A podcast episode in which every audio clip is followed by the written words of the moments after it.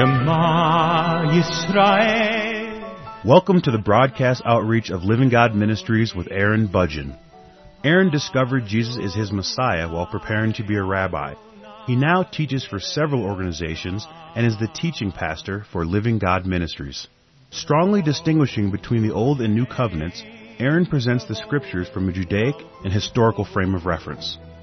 Join Aaron now as he reveals the reality foreshadowed and the new life we can now experience because of what the Lord Jesus accomplished for us.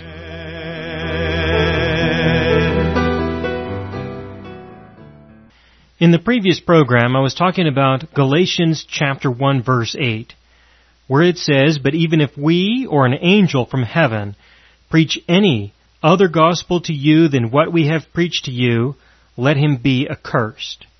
And what I was emphasizing in the previous program is this idea of being accursed. This idea comes from the law because our God declared that if you fail to live in obedience to all of the commandments that He gave through Moses, then you would be cursed by God. You either obey all of the commandments and then you are blessed, you'll be blessed by God, He will intervene in your life in order to ensure that you are blessed, or you will fail, in which case He will intervene to make sure that you are cursed.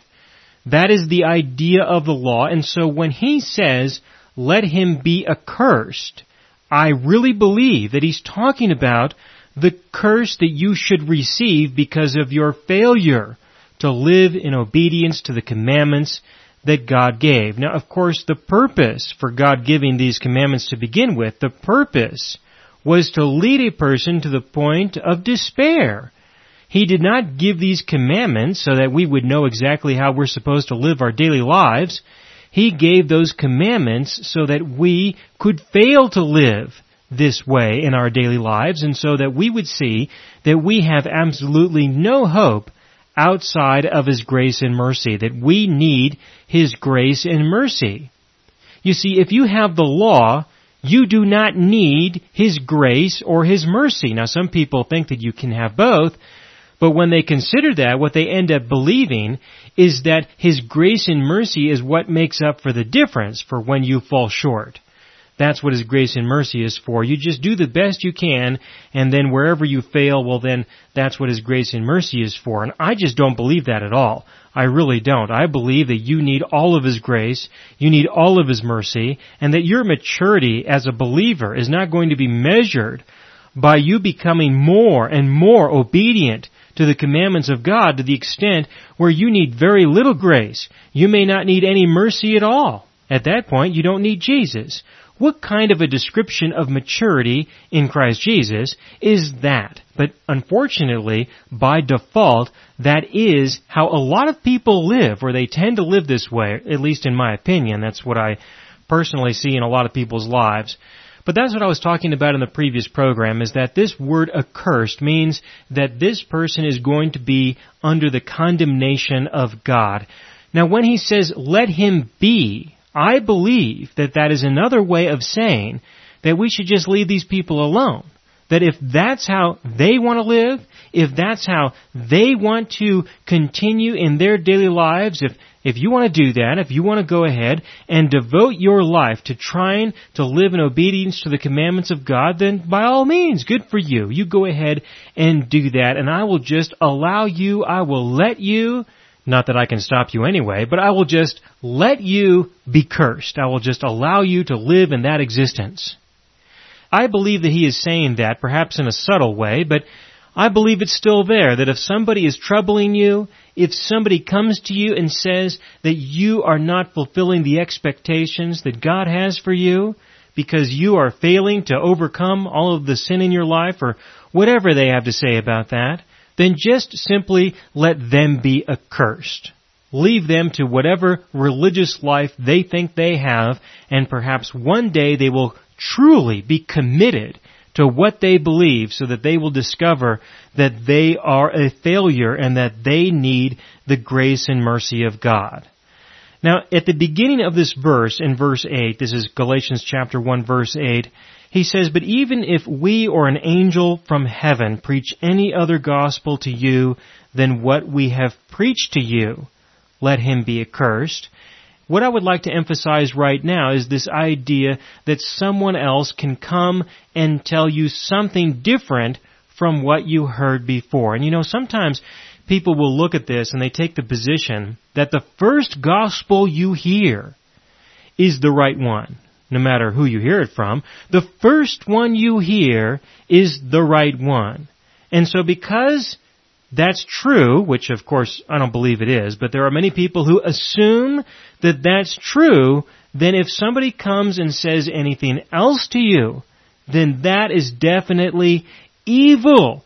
That is going to lead you to a condition of being cursed. That person who is trying to share something different with you is definitely under the curse of God. How dare they?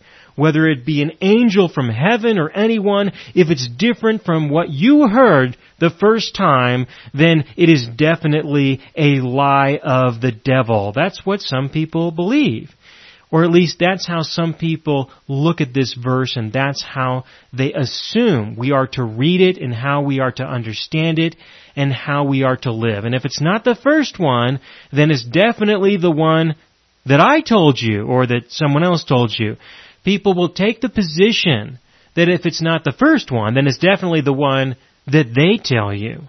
And if somebody says something that is different from what they told you, well then that person is to be under the curse of God. Now, the gospel that I present, which is summarized as sin and death, forgiveness and the restoration of life, is not the same gospel that what other people teach. There are other people who teach something that's close to that. They will teach that you have sin and that you need to be forgiven. And in some ways I have found that many people will acknowledge that yes, we are in the condition of being dead and we do need to be resurrected. We do need the restoration of the Holy Spirit. In some cases, people have an understanding of that, even though they may not want to include it in their description of the gospel, so it may not be totally different, but in other cases, it is. It's totally different from what other people believe. And so there are people who will warn you about me, and so I might as well go ahead and warn you as well. I'll contribute to this warning, that I am teaching a different gospel. I am compared to a lot of other people who teach all kinds of other different gospels. There's lots of different gospels that are available today. And so if that's the case, then why should you be surprised if I teach something different from what other people teach? Because there are differences. There are major differences. But what I want you to consider is just because you heard a gospel the first time, that doesn't necessarily mean that what you heard is correct. It doesn't mean that it's the right one. And just because you heard it from me or from someone else who seems to be very assertive in how they teach the scriptures, that doesn't mean that they're right either. You need to take some time to look into this yourself because you are responsible for yourself. If you do not know what the gospel is and you go before your God in heaven, you are not going to be able to say that it's somebody else's fault. You're not going to be able to defend yourself before the living God by saying that somebody else deceived you with a different gospel or that somebody failed to be committed enough to tell you the gospel. You are responsible for your own salvation in the sense that you must look into these things for yourself. And you must eventually take a position. And you must be committed to that position. And I believe that you can be on the basis of the truth. If it is true, then you can commit to it. But if there is any uncertainty that you might have, then don't. Wait until you can find enough evidence to convince you that your God has revealed the truth to you and step out on faith by trusting and relying on whatever He is willing to share with you believe the gospel and turn to Him because I believe, I really do believe, that He will reveal Himself to anyone who truly wants to know who He is. So you have to be careful concerning verse 8 because it's very easy to use it in ways that I don't believe Paul intended it to be used for. It's a very important thing to be concerned about. Now again, in verse 9 he says, as we have said before, so now I say again, if anyone preaches any other gospel to you than what you have received, let him be accursed. For do I now persuade men or God, or do I seek to please men? For if I still pleased men, I would not be a bondservant of Christ. Now the first thing I'd like you to understand concerning verse 10 is that if you are going to believe in the Lord Jesus, if you are going to believe the gospel, if you are going to be a servant of the living God, then you're going to have to understand that there are a lot of people who are not going to like you. Religious people are not going to like you. There are lots of people who will not like you, who will be very disappointed, who may even be disgusted. You need to be prepared for this. You need to understand, or at least it's helpful to understand, that if you are going to embrace the gospel, especially in the way that Paul describes, if you're going to embrace his gospel, then you are not only going to be rejected by the world, as in the lost world, you know, those people who don't want to even acknowledge the existence of God at all, you are going to be rejected by them and you are also going to be rejected by the religious world now, what do I mean by the religious world? What I mean by that is that there are people who really believe that we are to live a life of obedience to the commandments of God. We are to obey God. We are to repent from our sins. And listen, I don't think that there's anything wrong with obeying God or repenting from our sins. The problem, though, is that there are people who are not willing to embrace the love and acceptance of God. They are not willing to embrace the love and acceptance of God. That's one issue. And the other issue is, is that they really believe that God will owe them, that God will be indebted to them for their obedience, for their repentance. They also believe that He will reward them for their obedience and for their repentance. They really believe that they can show their appreciation to God for what He did for them by their obedience and repentance. But you see, the problem is, is that this is a very deceptive life. There's nothing wrong with wanting to get the sin out of your life. The problem is living in deception. It's living in the illusion, in the dishonesty that a person has to live in because they fail because they can't do it. That's the issue that I am concerned about. I'm very concerned about that. Because when a person does not live in the love and acceptance of God, they will have to live in the law of God. There is no alternative besides that. And when you live according to the law of God, you will always live a life of failure, of disappointment. You will be an embarrassment to God. He will reject you. All of these things will follow. And then you will live in your own mind believing that you are cursed by God because of your failure. And this becomes the different gospel. You see, a person may start out with a gospel that may very well be correct, but then they end up with something that looks nothing like what a person believed when they first got saved. For example, a person may believe that you are to come to Christ because He does not hold your sins against you anymore. He loves you. He will save you in the condition that you are in and that He will never leave you. He will never forsake you. But then the next time you go to church, they're going to tell you that God hates you, He's disgusted with you, you got to get yourself all cleaned up. He does not accept you where you are anymore. He expects something better out of you and you'd better do it or He is going to intervene and curse you in ways that you can't imagine. That's what I mean.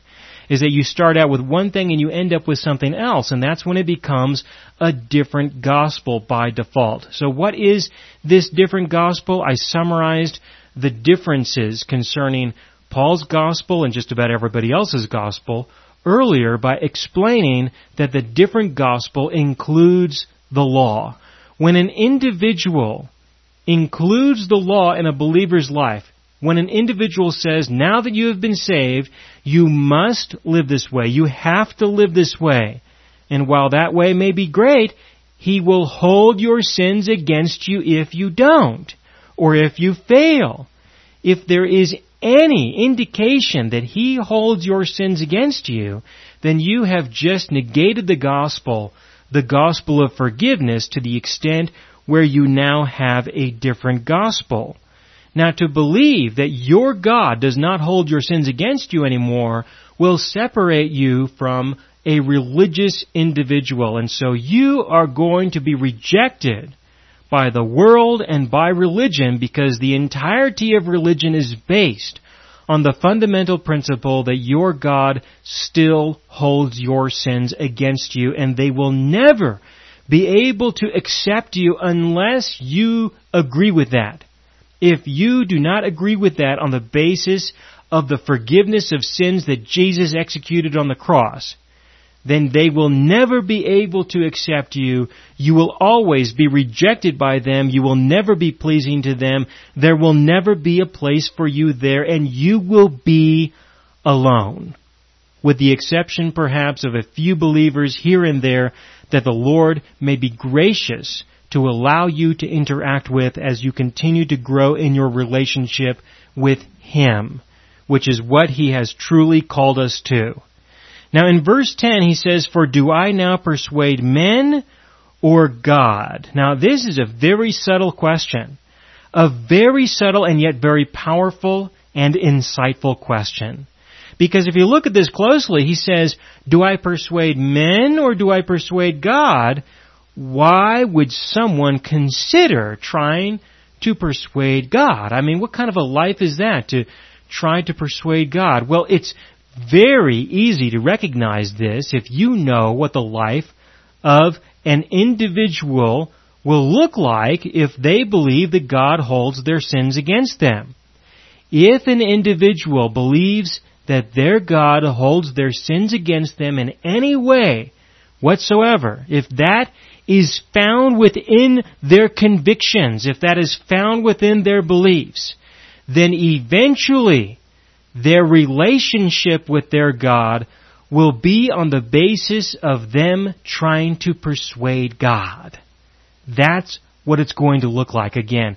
If an individual believes that God holds their sins against them in any way whatsoever, then eventually their Christian life, their religious life, their life of faith is going to have within it a very important component, and that is that they must find ways to persuade God. That's the subtlety of what Paul says here. And of course, because he does not have to live that way, trying to persuade God about anything, he has been set free to persuade men as opposed to trying to persuade God. Now, why would I say something like this? I mean, where would I get this from? Why would I suggest that an individual would eventually live a life of trying to persuade God? Well, in many ways this comes from experience. Sometimes you have to spend a lot of time with individuals who really believe that this is how God relates to them in order to see the connection between this is how God relates to them and so that they now must relate to Him in a persuasive way. Let me give you some things to look for the subject of prayer. Now, of course, I did a study on the subject of prayer, several hours of content that I recorded on the topic of prayer. I have a lot to say about it. I really do. And I believe it's worth listening to. Please take the time to do that. I have a lot to say about it. But this is one thing that I would like to say right now, and that is that there are many people who believe that the Christian life is about trying to persuade God through prayer.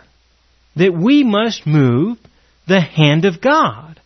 That we must do whatever it takes in order to get God to respond so that He will intervene and do things in a divine way, miraculously, in our lives and in the lives of others, that that's what the Christian life is about. It's about getting the hand of God to move in such a way that He will intervene in the pain and sufferings of this life. Now, of course, I do believe in prayer. I believe in it.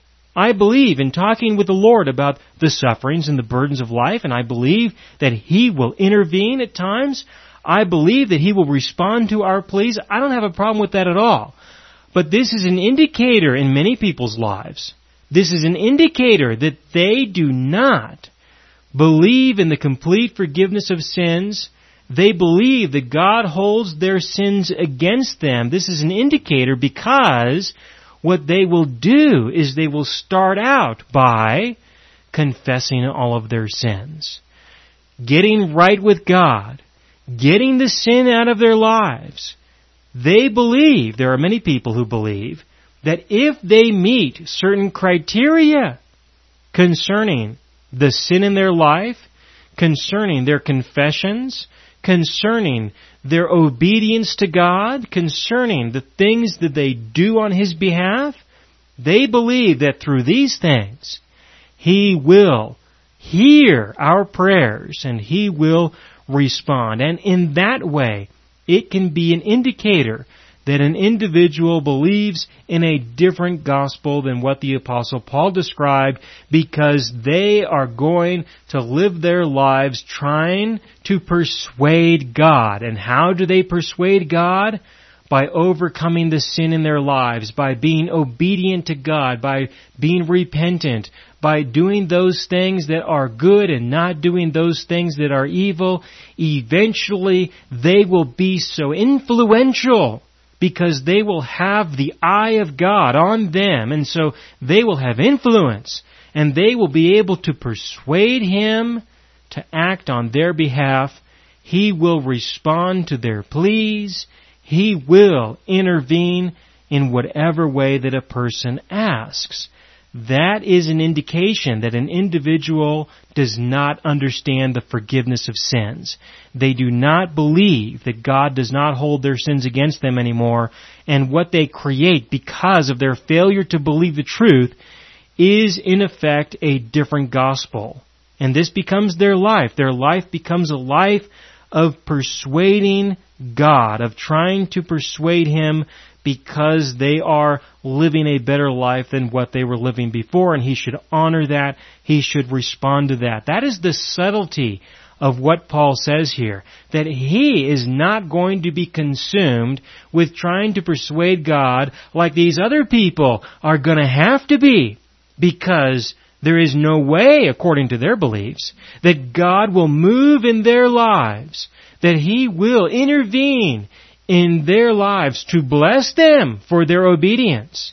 He will not intervene because they are not persuasive enough through their obedience to His commandments. These are the subtleties of what He's talking about, that these other people who He is speaking about are people who have to live this way.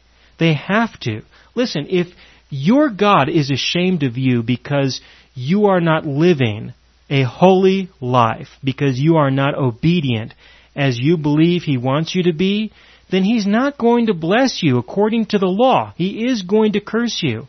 So if you are going to have any interaction with Him at all, if He is ever going to relieve you of the curse or indulge you with blessings, then you're going to have to persuade Him in some way.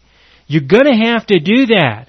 And the only way that you can do that is through your pursuit of the law. Now would Paul know about this? Would he understand this? Absolutely. Because his whole life was based on this. His whole life was consumed with being obedient to the commandments of God so that he would be blessed in return. It was completely based on the philosophy of pleasing God, of persuading God through your lifestyle, through the way that you live, through your holiness. His whole life was based on persuading God, and so he would know exactly what that was about. He would know exactly where this would lead an individual. And so for him to say this means a lot because he lived a life of persuading men and of persuading God in a religious context.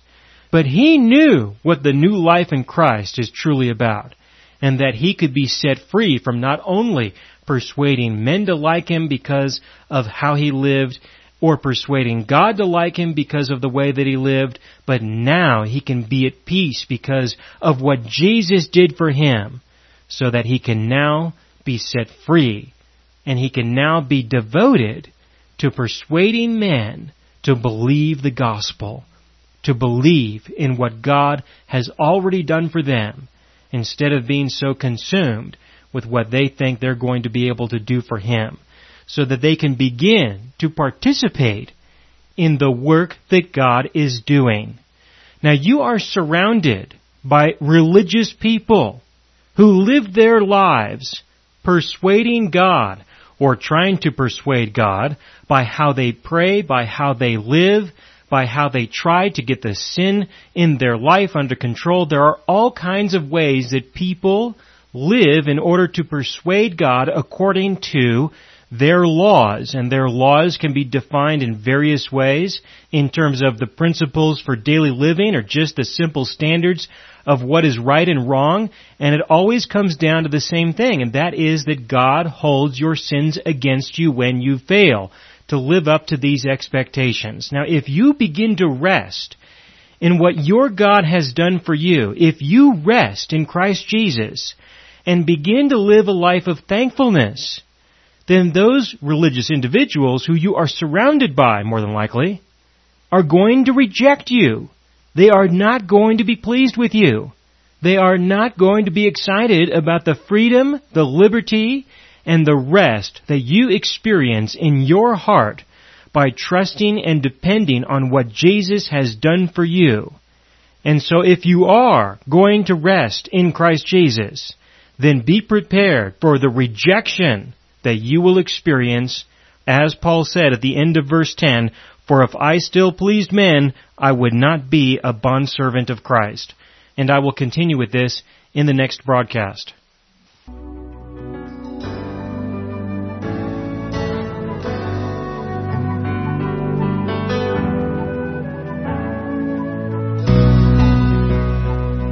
You have been listening to the broadcast outreach of Living God Ministries. You can hear all of our programs for free through our radio archive at livinggodministries.net. That is, livinggodministries.net. Do help us develop new radio programs and continue broadcasting on this and other radio stations. Send your contributions to Living God Ministries, P.O. Box 38353, Colorado Springs, Colorado 80937 or use the donation link on our website, livinggodministries.net. That is, livinggodministries.net.